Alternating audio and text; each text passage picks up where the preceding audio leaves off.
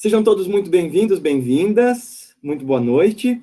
Vamos começar, antes de fazer nossa conversa, nosso bate-papo, vamos começar com aquilo que eu gosto de chamar de descompressão mental. Isso porque no nosso dia a dia a gente vive freneticamente e é difícil a gente lembrar do estado natural de paz, completude e plenitude que nos é de direito. Então, vou pedir que vocês que estão aqui online sentem-se numa postura ereta, confortável, estável. Se você está numa cadeira, peço que você balance de um lado para o outro, até perceber se você está sentado, sentada sobre os isquios, esses ossinhos do bumbum. E plante os dois pés firmemente no chão, em largura equidistante em relação aos ombros. Vamos fechar os olhos alguns instantes e apenas nos dar conta do espaço que nosso corpo ocupa, do espaço em que estamos, da respiração que preenche nosso ser.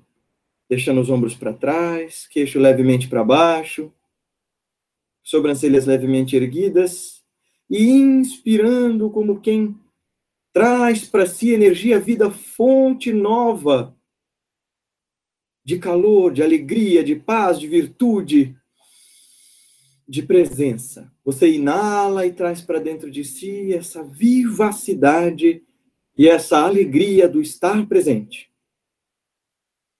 Retém esse ar alguns instantes e deixa pulsar aí essa atenção plena. E então você expira lenta e suavemente pelas narinas mesmo esvaziando todo o ar do corpo, sem tensionar os ombros, sem tensionar o tórax, e deixando esvair com isso toda a tensão, todo o desassossego, todo o desequilíbrio. Mais uma vez.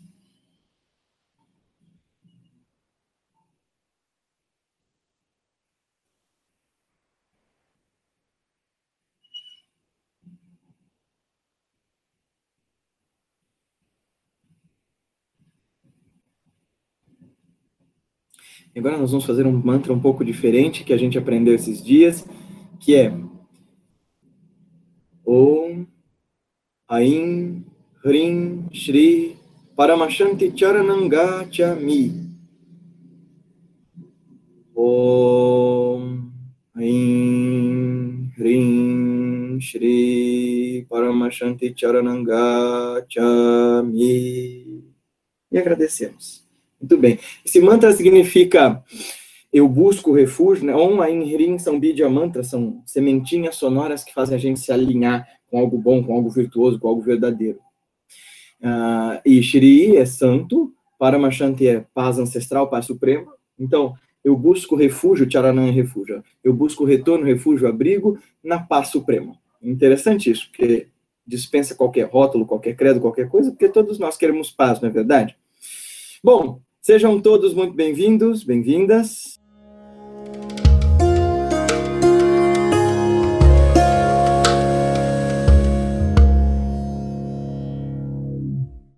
Então, uh, vamos começar então falando sobre essa coisa de, de paciência, vamos começar falando dessa coisa de impermanência e de entrega. Hum. Eu já deixo aqui adiantado que se você quer que eu vá palestrar na sua cidade, no seu estado, fazer os workshops aí, entre em contato com a nossa equipe, eu vou com a maior alegria, com o maior prazer.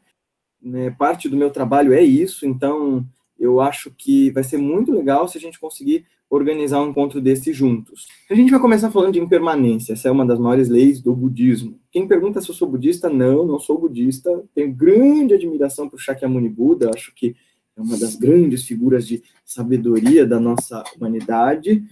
Eu estou aqui mexendo na tela, não se incomodem, por favor, obrigado ele foi um dos grandes é, arrasadores e criadores de um novo paradigma no mundo. E ele falava muito sobre impermanência, isto é, nada é fixo, nada, nada é permanente, tudo está em constante, ininterrupta e eterna transformação. E nós não temos controle sobre esse fluxo ah, de transformações. E aí a gente vê em vários momentos da nossa vida essa impermanência é, batendo de frente conosco. É interessante porque os sábios da humanidade, em diferentes épocas, em diferentes contextos sociais, geográficos, filosóficos, enfim, notaram essa mesma grande e inexorável realidade da impermanência.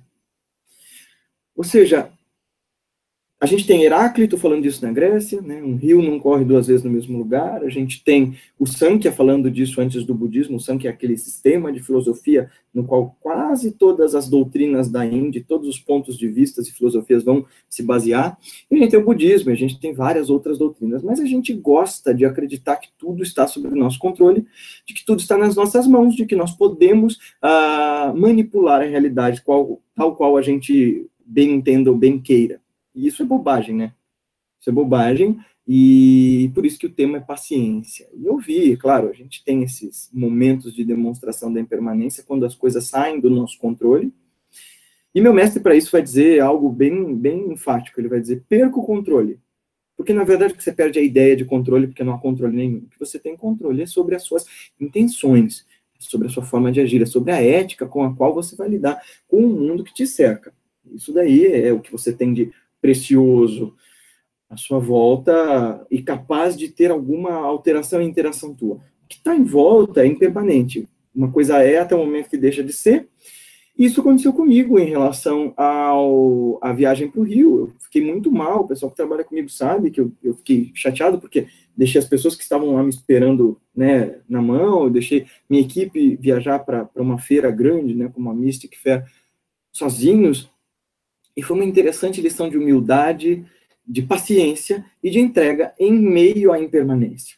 Então a gente coloca aí esses dois elementos como fundamentais para saber lidar com o mundo e saber operar esse processo é, tão essencial de transformação que é a revolução de si.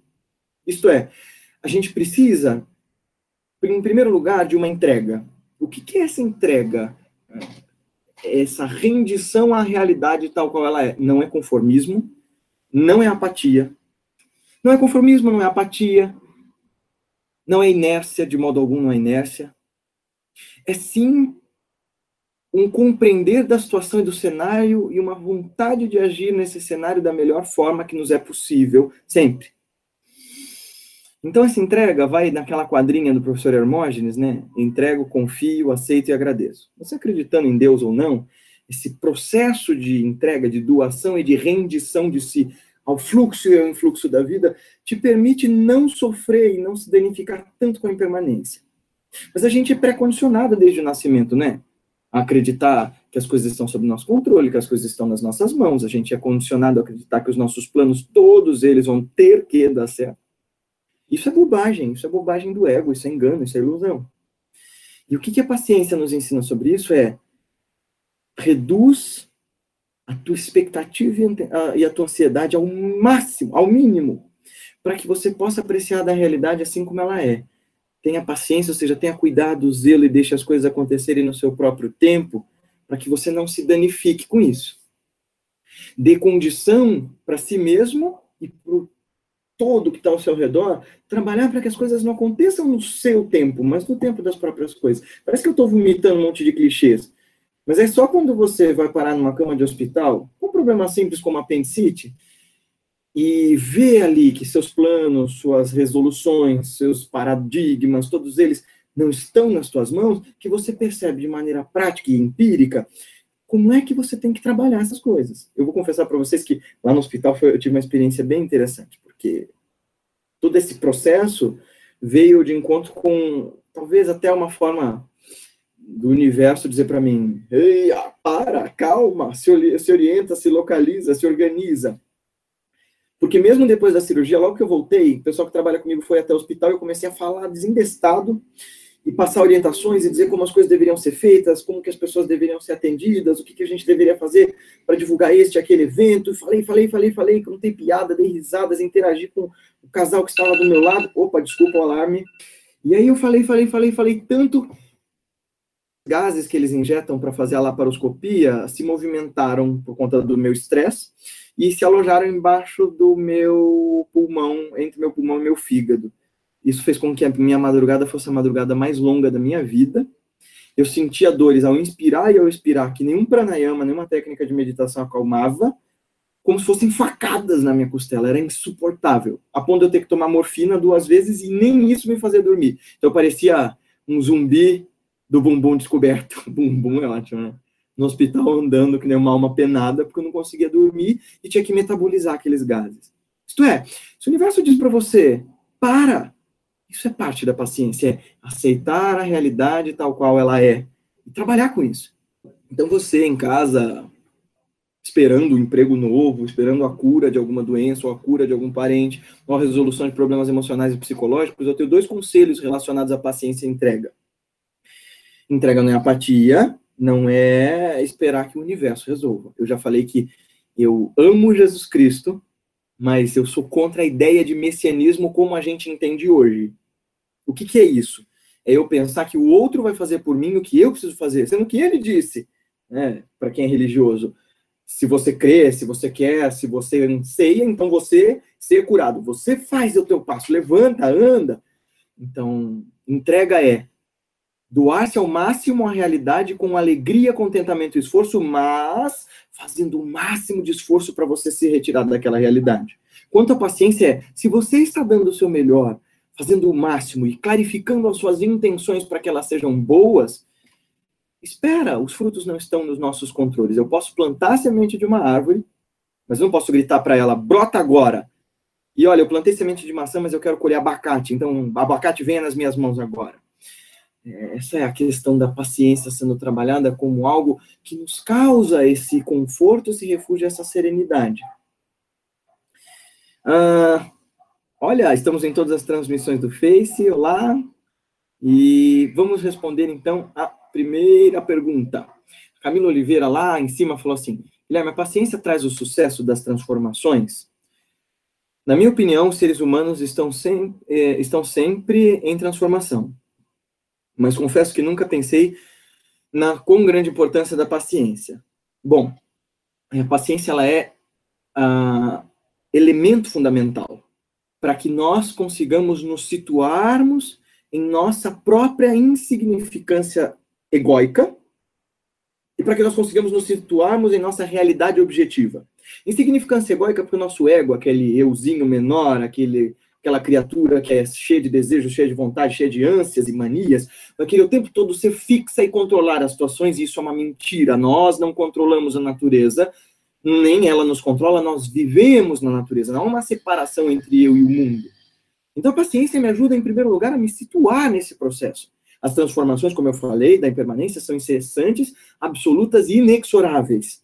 E a paciência nos ajuda a nos adequarmos a esse processo a vivermos no meio dessa turbulência com mais calma. A gente está vivendo isso no Brasil agora.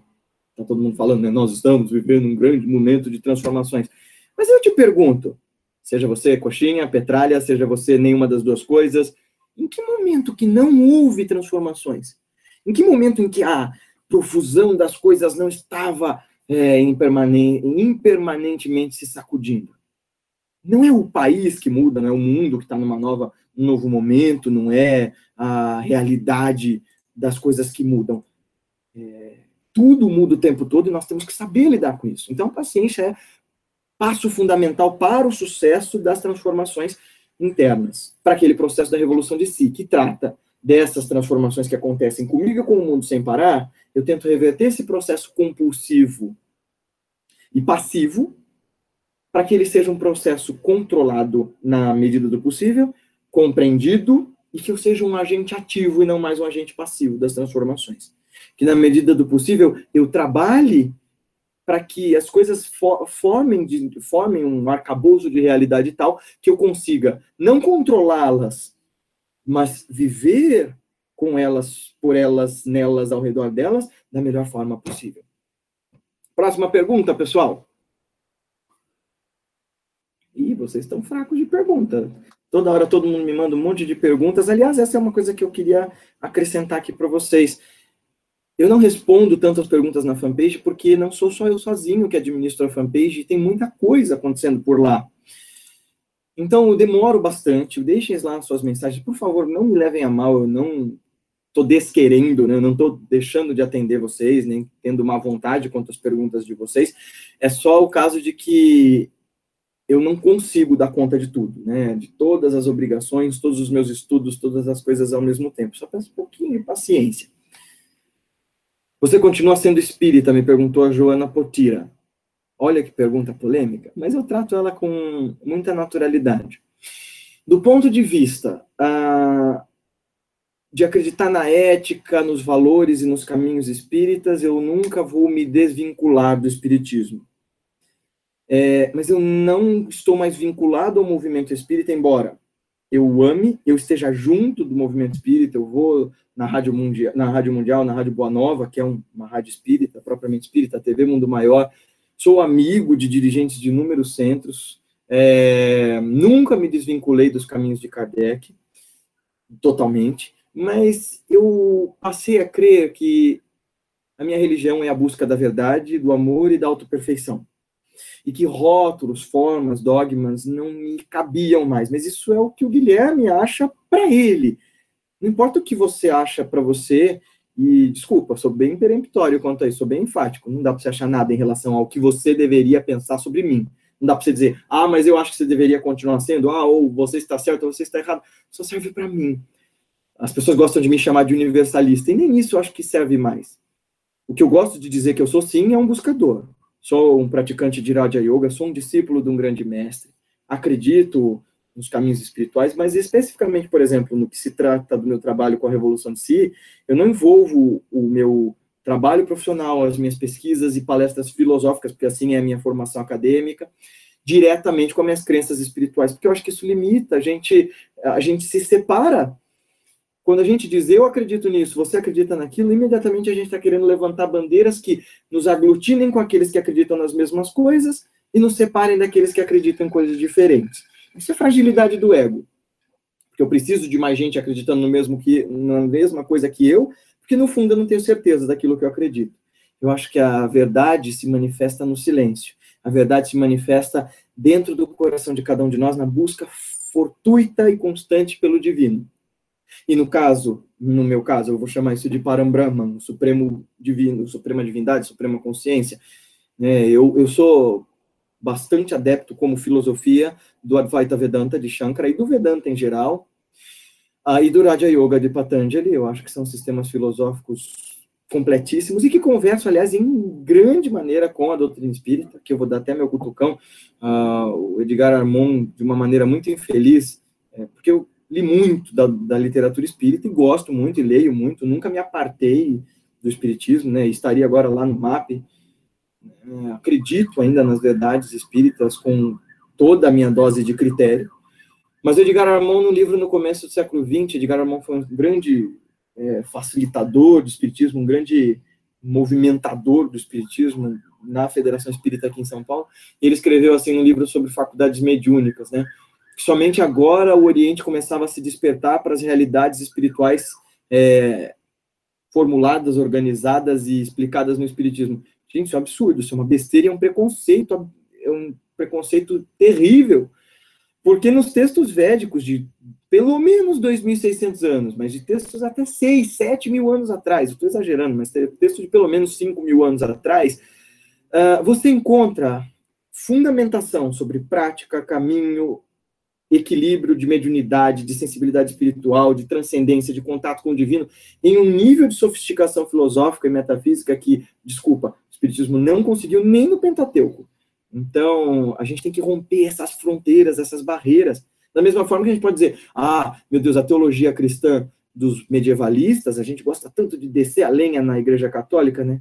Mas a teologia cristã dos medievalistas é muito utilizada no Espiritismo. A gente só fala de vários aspectos do divino ah, graças à obra fundamental de São Tomás de Aquino, Santo Agostinho, Guilherme de Ockham, etc, etc. Até porque né? A especulação espírita vai dizer que alguns dos espíritos da codificação se apresentavam como essas personalidades é, fantásticas e magníficas aí da, da Europa medieval.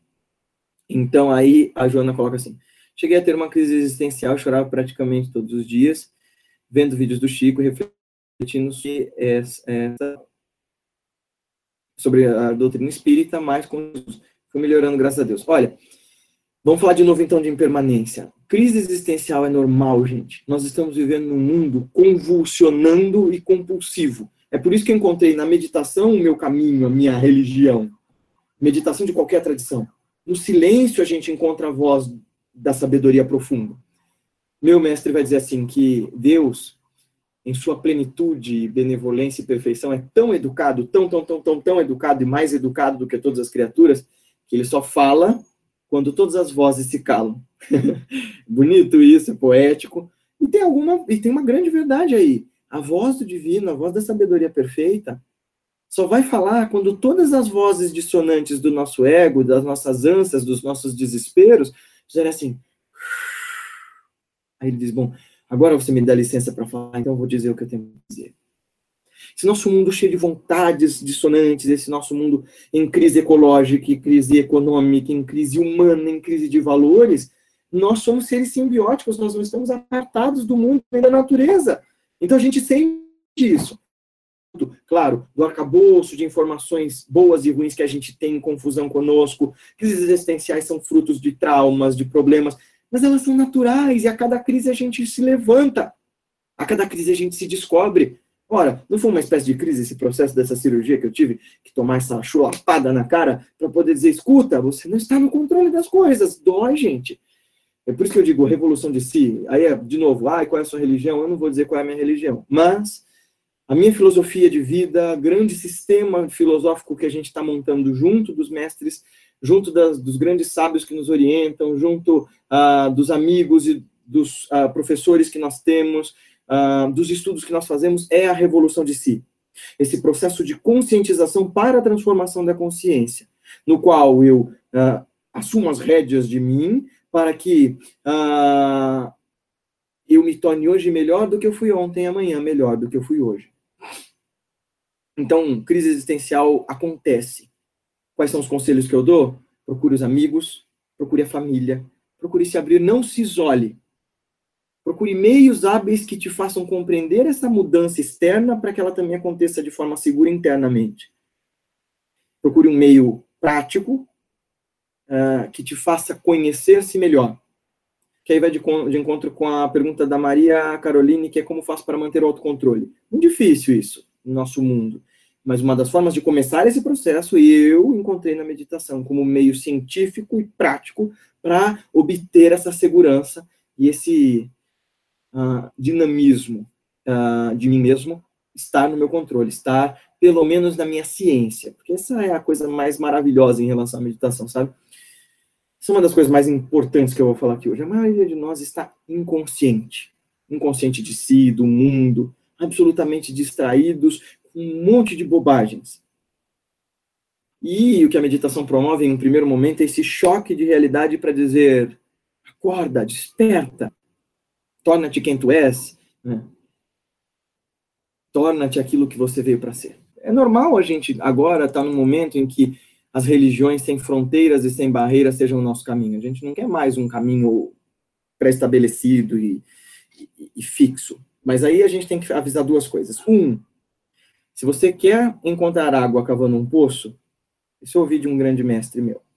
Não fique cavando dois palmos de terra e desistindo e cavando o próximo, desistindo e cavando o próximo, porque senão você não vai achar água em lugar nenhum e só vai esburacar o seu terreno.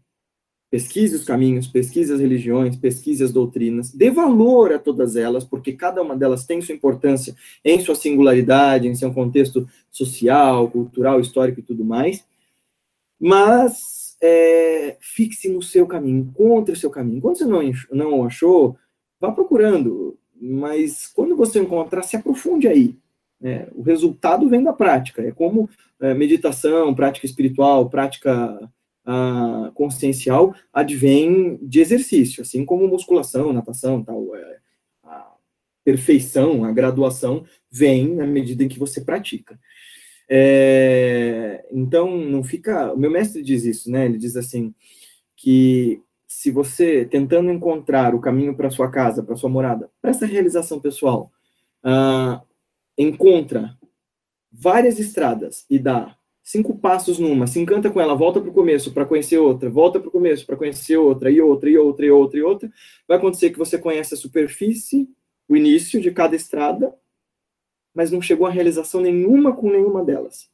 Então é muito bonito falar do discurso de todas as religiões, mas não existe uma prática, uma prática transformadora que mude os teus três modos de ação, mude a sua ética, muda a sua forma de falar, pensar e agir. Para com você para com o mundo, então seu caminho é falho, reveja suas ações, reveja suas crenças, reveja suas crenças mal assimiladas, reveja a si mesmo. Boa noite. Você poderia dar uma, uma definição clara para a afirmação de Jesus? Eu sou a ressurreição e a vida? Hum, nossa, isso é metafísica pura, gente, complicado. Mas, Vitor, eu vou tentar aqui resumir segundo o que me foi explicado. Eu sou a ressurreição e a vida, ele não está falando da personalidade dele. Isso aqui é, meu, é minha interpretação, é minha exegese, por assim dizer, respaldada por aqueles com os quais eu estudei, de diversas tradições, sobretudo o meu Satguru. Quando ele fala, eu sou o caminho, a verdade e a vida, é, eu sou a ressurreição e a vida, ele não está se referindo à personalidade humana dele, limitada Jesus, homem, né? Está, no meu modo de ver, falando do, da consciência crística, daquele ser que despertou nele, daquela parte que lhe cabe no divino, daquela condição, por exemplo, em relação ao Buda. O Buda não era o único Buda, ele vai dizer, há tantos Budas quanto grãos de areia às margens do Ganges. Jesus vai dizer, vós sois deuses e podeis fazer tudo o que faço e muito mais. O que ele está querendo dizer, olha, eu sou a ressurreição e a vida é, através dessa consciência crística, através desse despertar, a gente deixa de ser um bando de mortos-vivos, de seres inconscientes, a gente passa a deixar de sobreviver, de se arrastar pelo mundo e viver. A gente renasce de fato. Porque quando Jesus disse, é, só é possível entrar no céu aquele que nascer de novo, né, ou algo parecido, quando ele fala do nascer de novo, todo mundo que é reencarnacionista gosta de dizer, ah, ele está aqui falando explicitamente de reencarnação. Eu acho que sim, pode ser, tal, ok. Mas também vamos colocar uma interpretação um pouco mais prática, que ele está também dizendo para nós, não só sobre o batismo, sobre o ritual de passar água na cara, mas renasça-se a cada dia, perceba a cada instante a oportunidade, a bênção do dia seguinte, aquela oportunidade viva de você se transformar e transformar ao seu redor renasça, se ressuscite através dos meus ensinamentos, das minhas obras, ele dizendo para nós, né? Daquilo que eu te dou como verbo que é vida, que é o pão da vida, né? Eu acho que é mais ou menos nessa toada, mas de verdade, Vitor, essa é uma pergunta extensa, linda, e que a gente vai ter que trabalhar com um pouco mais devagar e de cuidado e atenção sobre ela. Quem for fazer o nosso módulo 4 da ciência da meditação, eu já adianto que a gente vai trabalhar com três panoramas de textos. Nós vamos trabalhar com um pouco dos evangelhos, principalmente o Sermão da Montanha, nós vamos trabalhar com o Yoga Sutras de Patanjali, nós vamos trabalhar com a Bhagavad Gita, de uma forma não religiosa e não tolhida. Nós vamos trabalhar de uma forma filosófica e prática. Nós vamos aprender práticas para mudar essas volições na nossa mente. Quem for conosco a Índia, conosco para a Índia, ah, a gente dá aula sobre teologia, filosofia, sociologia, uh, e prática de meditação de diversas doutrinas todos os dias na viagem. Então é bem interessante que a gente tenha um workshop completo em loco por 20 dias.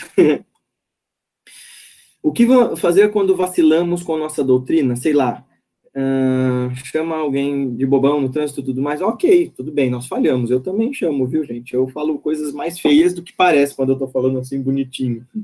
O que, que o mestre vai dizer para mim sobre isso? O passado só serve se for para nos trazer sabedoria. Remorso é veneno do ego.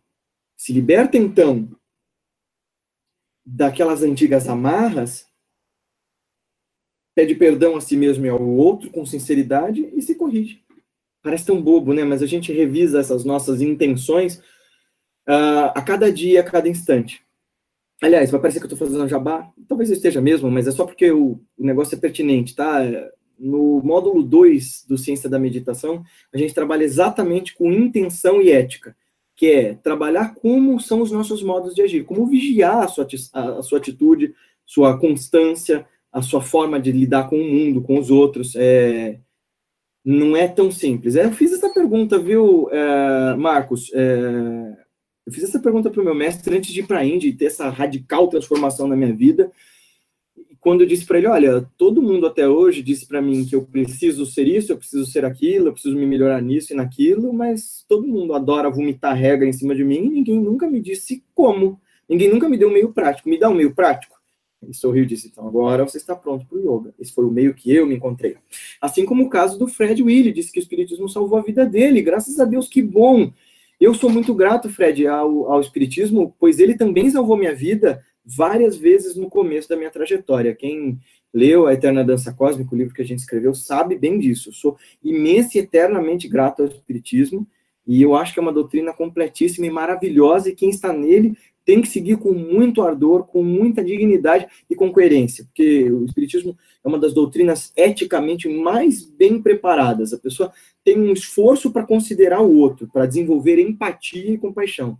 Nesse caso aí, eu vejo o Espiritismo e o Budismo como dois grandes expoentes em relação à compaixão, que o Espiritismo chama de caridade, que o cristianismo tradicional vai chamar de piedade, que o islamismo vai chamar de uh, misericórdia. São conceitos ligeiramente diferentes, tem importância em diferenciar essas coisas, mas que no fim das contas nos levam a considerar o outro, a realidade do outro, a sacralidade do outro.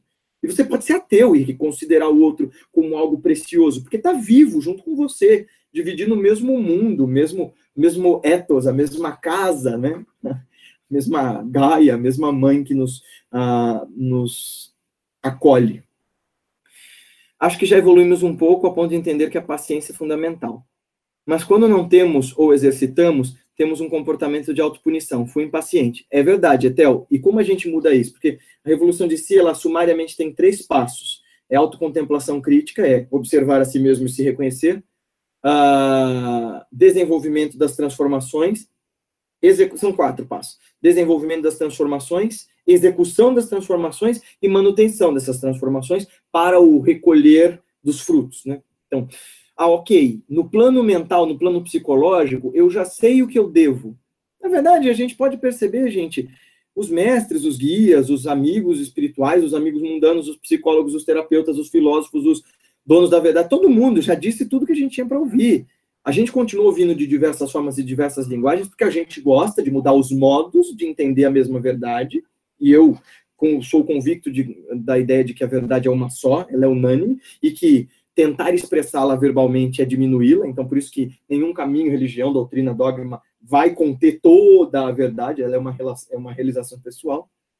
Mas assim, a gente, todo mundo já disse tudo que tinha para ser dito. O problema é a gente praticar. Então, a gente entender num plano mental, num plano psicológico, não é uma correspondência direta com a aplicação prática disso.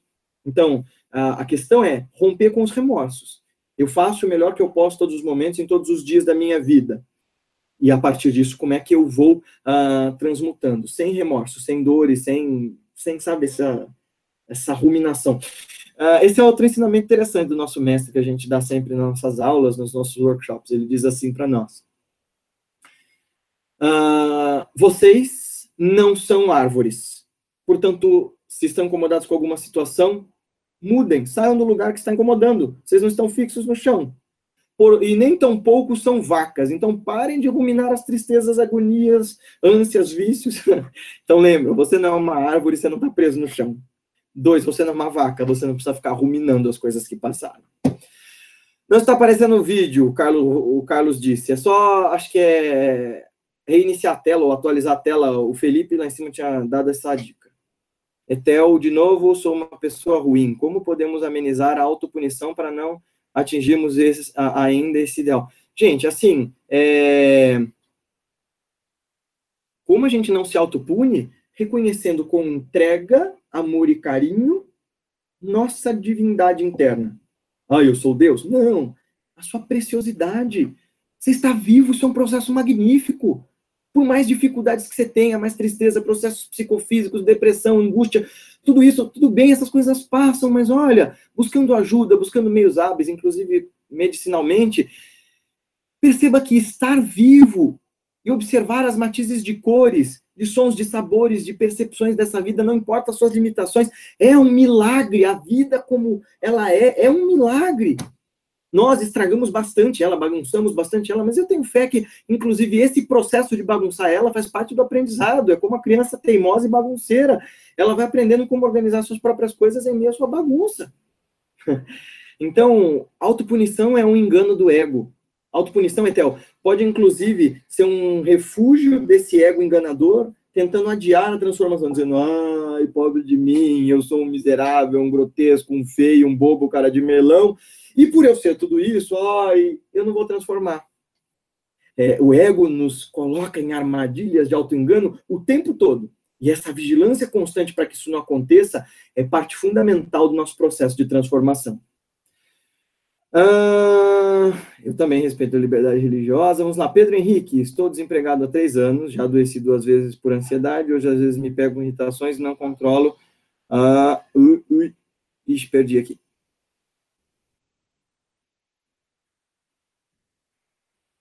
Não controlo. Como controlar a frustração nessa situação que não depende de mim? Depende sim, Pedro. Sabe por quê? Frustração, ansiedade e tudo aquilo que é interno. Desculpa colocar dessa. Não, não desculpa, não. É assim que meu mestre me ensinou, doeu quando ele disse para mim, vai doer quando você ouvir. Ele diz assim: todo sofrimento é culpa sua. Nossa, como assim, Guruji? Como o sofrimento é culpa minha? Ele diz, é, porque dores, elas são inevitáveis. Ah, dores, dores são inevitáveis, os sofrimentos são opcionais. É, a autoajuda trabalha muito com isso, mas eu acho a autoajuda, por mais que ela faça bem para algumas pessoas, eu acho ela um engano danado, porque ela não nos ensina como e ela coloca todo mundo no mesmo balaio. Mas tem uma verdade nisso, porque os yogis falam de diferença entre dores e, e sofrimentos, né? Dukkas e kleshas. Quem faz comigo o workshop A Revolução de Si trabalha bem esse conceito. Mas o que eu posso resumir é o seguinte: dor é uma instância inevitável. Até crescer fisicamente dói. Um bebê com seus ossinhos crescendo, seus dentes crescendo, chora e dói e sofre com isso. Agora, sofrimento é uma falsa identificação do ego com seus problemas. Falsa identificação do ego achando que eu e meu são as coisas mais importantes do mundo, que o universo gira ao meu redor, que eu sou a coisa mais importante do mundo. Três anos de desempregado, ótimo. É, que triste, que complicada essa situação. O Brasil está passando por um momento de dificuldade. Vamos nos reinventar. E mesmo assim, ai meu Deus, não estou conseguindo, está difícil, está complicado. Vamos tentar buscar meios hábitos meios hábeis de sobreviver, entender por que é que eu não estou conseguindo acessar aquilo que eu quero. E, se ainda assim eu não conseguir, que pelo menos aqui dentro eu entenda, se eu fiz todo o possível, se eu fiz da melhor forma, sofrer com isso é ilusão e é engano. A meditação ajuda com isso. Trabalhar esse processo de entender que eu faço e sou aquilo que eu produzo todos os dias, a partir das minhas palavras, pensamentos e atitudes de mim e para mim, ajuda a transformar esse processo. Como silenciar essas vozes? O Ivandro me pergunta e o Pedro também. É simples, a gente se dá conta do aqui e agora. Esse sofrimento, essa frustração fica muito em torno daquela história que eu falei lá no começo sobre as impermanências. Perca o controle, você não tem o controle das coisas, você tem controle em relação à sua intenção das coisas você não tem controle em relação aos frutos das ações. Você não tem é, controle em relação ao que vai acontecer a partir do que você faz. Hum. Primeira coisa é buscar o silêncio. A gente vive perdido. Ah, eu não sou gaúcho, mas eu adoro chimarrão e me ajuda e eu tô com a garganta seca e a água acabou. Modéstia à parte, meus amigos do Sul, aliás, eu adoro a cultura de vocês e eu faço um ótimo chimarrão um amigo meu gaúcho duvidou, mas eu ainda estou devendo fazer o meu chimarrão para ele, então. para quem não toma, eu acho muito mais gostoso que café e faz muito menos mal. Como a gente evita essas vozes dissonantes na nossa mente? A primeira coisa é se dar conta de que passado e futuro, de forma prática, não existem. Não existe um lugar em que eu posso ir agora, caminhando, dizer assim, lá está o passado e nem lugar para onde eu vá caminhando agora e diga lá está o futuro. De maneira prática e objetiva, eu tenho o agora. Este agora tem que ser trabalhado e trabalhar esse silêncio a partir da respiração ajuda muito. Eu falo bastante no módulo 2 da ciência da meditação, no módulo 3. No, no curso todo, eu falo, e nos cursos online que a gente vai fazer, a gente vai falar bastante sobre isso, que os yogis identificaram essa correlação entre a nossa fisiologia e a nossa psique, né? Então, há uma relação direta entre aquilo que eu como, entre aquilo que eu falo, entre aquilo que eu penso e a forma como eu respiro e a forma como eu ajo em relação a como aquilo que eu sinto. Tudo está interligado. Se tudo está interligado, vamos então trabalhar primeiro com aquilo que é mais concreto e objetivo? O que, que eu tenho de mais concreto e objetivo? Respiração, por exemplo? Vamos começar por aí. Eu ensino tudo isso nos cursos, tá? E tem outros meios também, gente. Eu não sou a única fonte, não. Por favor, eu não sou voz da razão, nem quero ser. Meu princípio como filósofo é acreditar que há inúmeros caminhos e cada um tem que encontrar o seu. Eu não sou o guru de ninguém. Meu mestre é meu mestre, pode ser mestre de mais outras pessoas, né?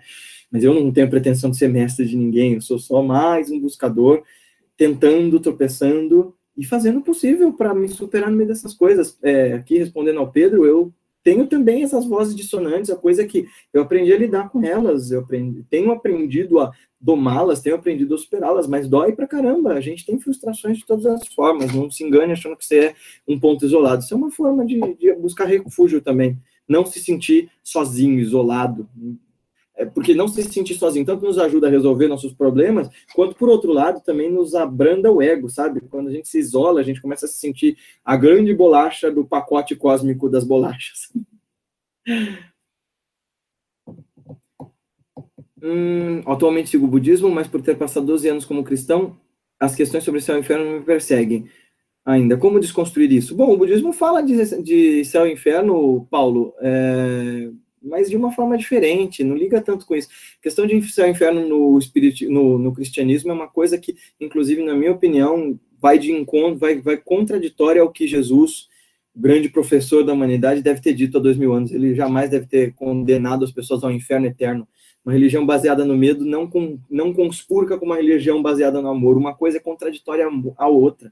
Amor e, e medo são antagônicos. Então, se você vê o Cristo como grande profeta do amor, não o concilie como profeta do medo. As palavras eterno e da nação infinita, tenta mudar essas chaves de conceito. Desculpa, gente, tô, tô me lixando para o que os fanáticos das escrituras vão dizer. Eu dou valor para elas, segundo a minha interpretação meu critério eu não seria dotado pela força divina que compôs o mundo, se há Deus, se não há Deus, né? O budismo não vai falar de Deus, vai falar de imanência. É, eu não sou dotado de razão se não é para usá-la, não é para isso que eu sou treinado. E meu mestre vai dizer sempre, né? Os mestres ali, tem dois grandes mestres ali, tem Shri Ananda Maimai e Shri Teshwar Né? Tem mais outros mestres espalhados aqui pelo quarto.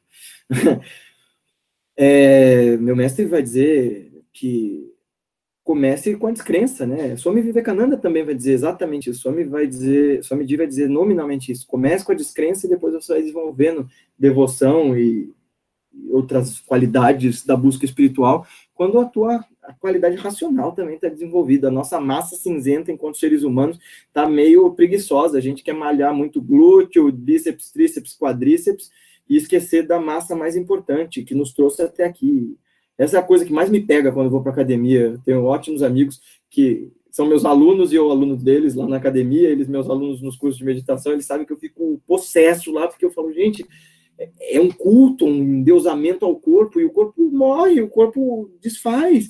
A mente também é um processo de decomposição, né? A mente é impermanente, mas, poxa vida, vamos dar mais valor para aquilo que dura mais, que transforma ao nosso redor. O corpo só faz bem a mim. Será que um dia teremos as respostas para as nossas inquietudes espirituais e materiais? Pergunta a Lígia Pinheiro de Aguiar. Sim, nós teremos, a partir do momento que a gente silenciar e buscar profunda, sincera e seriamente dentro de nós. É isso que eu encontrei na Índia, sabe? As respostas que eu procurava fora, a felicidade que eu procurava fora, estava, sempre esteve dentro de mim. Hum. É uma frase que eu ouvi esses dias aí, eu achei bem legal. Diz assim que é, de repente eu descobri que a luz não estava no fim do túnel, mas estava, é, mas estava e sempre esteve dentro de mim. Então, a busca a gente está sempre fazendo ela externa, externa, externa, externa. E os grandes mestres que chegaram às grandes respostas fizeram essa busca interna. E no mais das vezes eles nos guiam pelo método deles, mas eles não dão respostas. Melhor exemplo disso, e eu recomendo para vocês, procurem aí, Ramana Maharishi. Eu estou colocando aqui no comentário agora, ó. Ramana Maharshi, um grande sábio indiano do século XX, que basicamente os ensinamentos todos dele ele dava em silêncio, depois de ter encontrado todas essas respostas, Lídia. Porque eu, Lígia ou Lídia, Lígia, é que eu estou acostumado com G com som de D, por causa da, dos estudos em sânscrito. Desculpa, essa coisa de ficar lendo é, esses textos toda hora para estudar. Não é, não é, não é, não é, não estou me achando nada disso, não. É só que confunde mesmo. É, então, Lígia, a gente acha sim essas coisas, interna e calma pacientemente. A gente tem que levar. Isso é importante, tá? A paciência é, é fundamental, olha aí a paciência de novo. O cuidado, o zelo, e a gente tem que levar a busca espiritual muito a sério. Nós temos que nos levar a sério. O que eu chamo de busca espiritual é a busca integral do ser por si. Não tem a ver com religião, não tem a ver com o outro, tem a ver com você.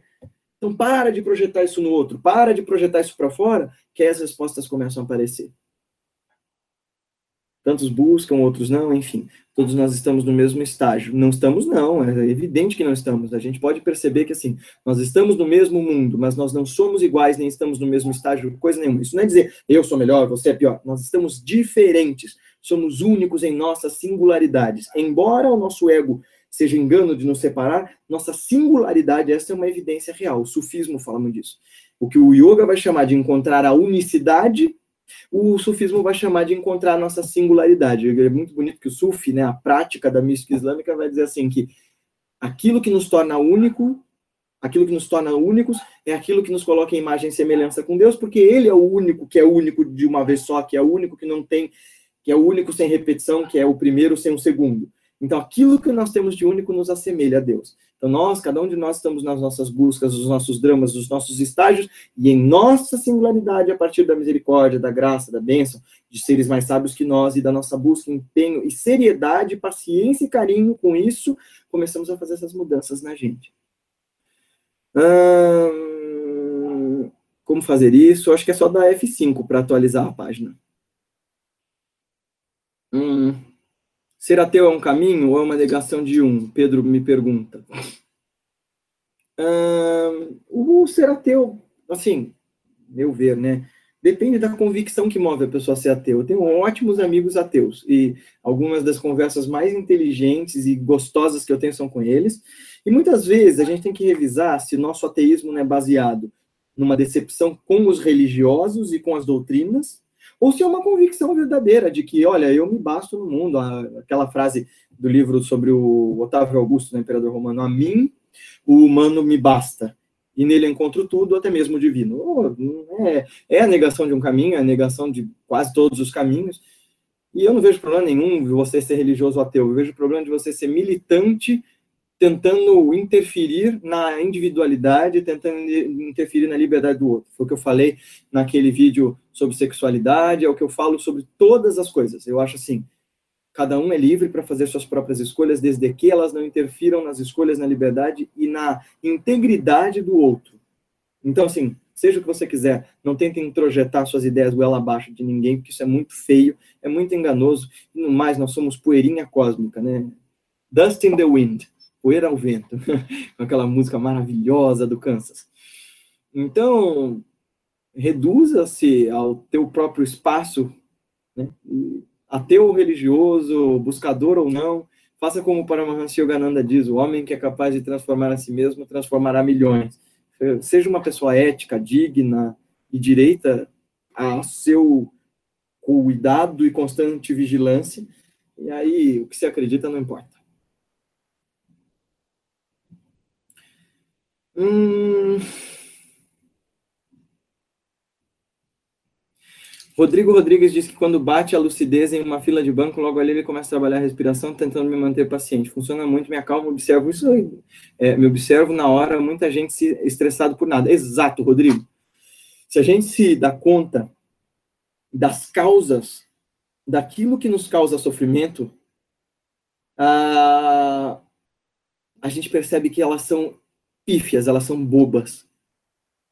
Então, esse processo de conscientização, que deve ser feito ao longo de todo o dia, na fila do banco, indo para o banheiro, tomando banho, comendo, vivendo, andando, fazendo, uh, isso daí é um processo necessário uh, para essa nossa remodelação, para essa nossa revolução. Revolução de se fala disso, né? Que nenhuma revolução que não seja a interna é uma revolução de sucesso. Então, muito bom. Mas aí eu também diria, além desses momentos na vida cotidiana, tem que ter um momento de pausa, de um, dois, três minutos, uma hora que seja, para só fazer isso, para só observar a tua prática. E não é só respiração, não, tá? Essa onda do mindfulness vai dizer respiração, respiração. Tem outros aspectos muito importantes que envolvem esse compêndio de práticas meditativas. Ah, espírita Arapiraca, faço caridade no centro, como disse o espírito. Amai-vos uns aos outros, procuro ser muito bem, José. A caridade é um dos aspectos do yoga, sabia? Chama-se Karma Yoga, o yoga da ação correta, da, da, ação virtuosa. Eu encontro a união divina, né, que é yoga, yur, de unir, através da ação correta, da caridade, do amor ao próximo, do respeito, da ética.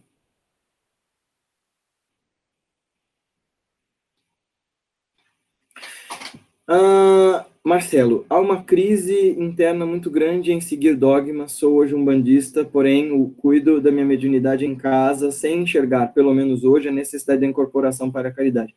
Não vou entrar aqui em méritos de questão da prática espiritual de cada um e da religião de cada um.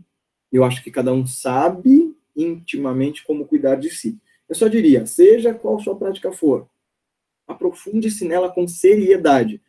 Não seja uh, um, um, ser espiritual part-time. Não dá. É, eu digo assim, o Swami Vivekananda fala isso. Um ateu pode ser uma pessoa ética, comprometida e séria.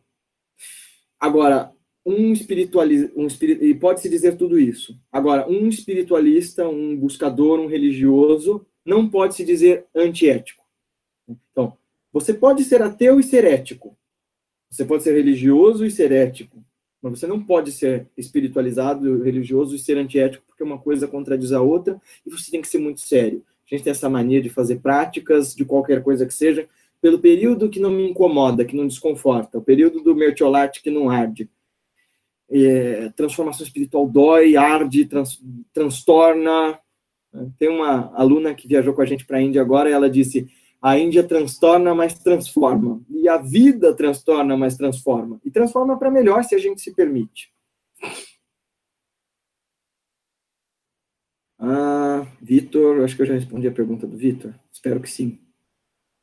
Ah, Poxa vida, estou aqui me perdendo nos comentários. Nossa, tem muita coisa. Namastê, namastê para todo mundo que disse namastê. É... Cadê? Achei.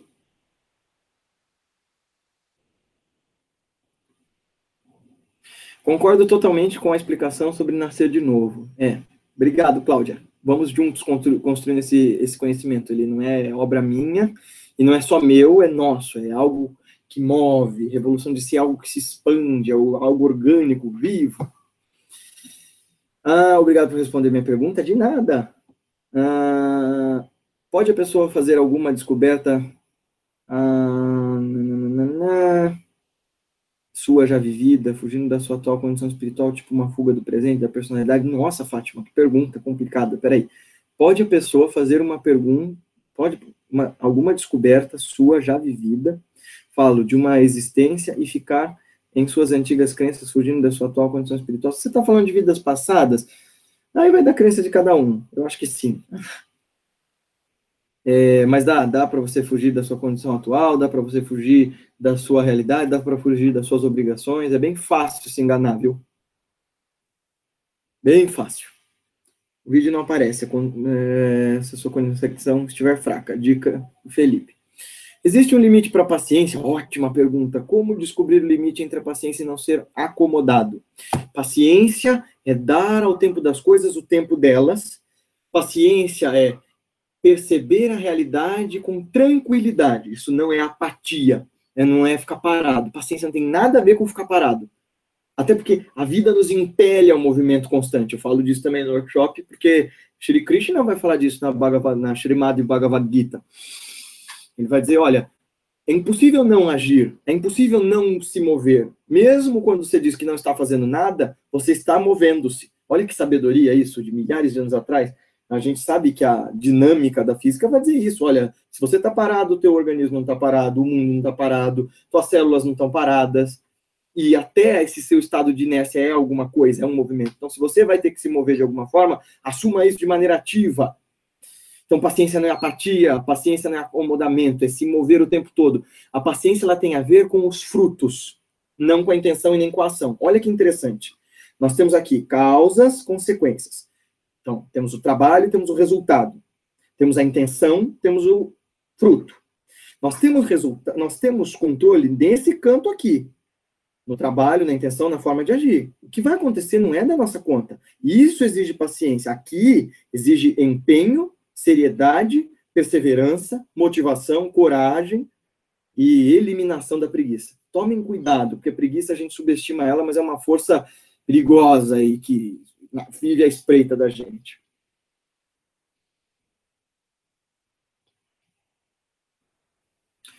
Sobre suicídio, nunca quis estar viva. Mas olha, estamos aí. tentamos perceber, então, já que estamos aqui, percebamos na vida motivos para o contentamento com ela. Existem, não diga que não existem. Procure ajuda da família, ajuda profissional, ajuda espiritual, todas ao mesmo tempo. E todas elas em conjunto vão te ajudar a perceber que esse mundo é uma tela em branco e você pinta o cenário que quiser. Por isso que eu sou muito avesso, de novo, a história de céu e inferno, eu sou muito avesso a essa história de céu e inferno no pós-vida. Dá para viver o inferno aqui, agora. E dá para viver o céu aqui e agora. Nós é que pintamos isso.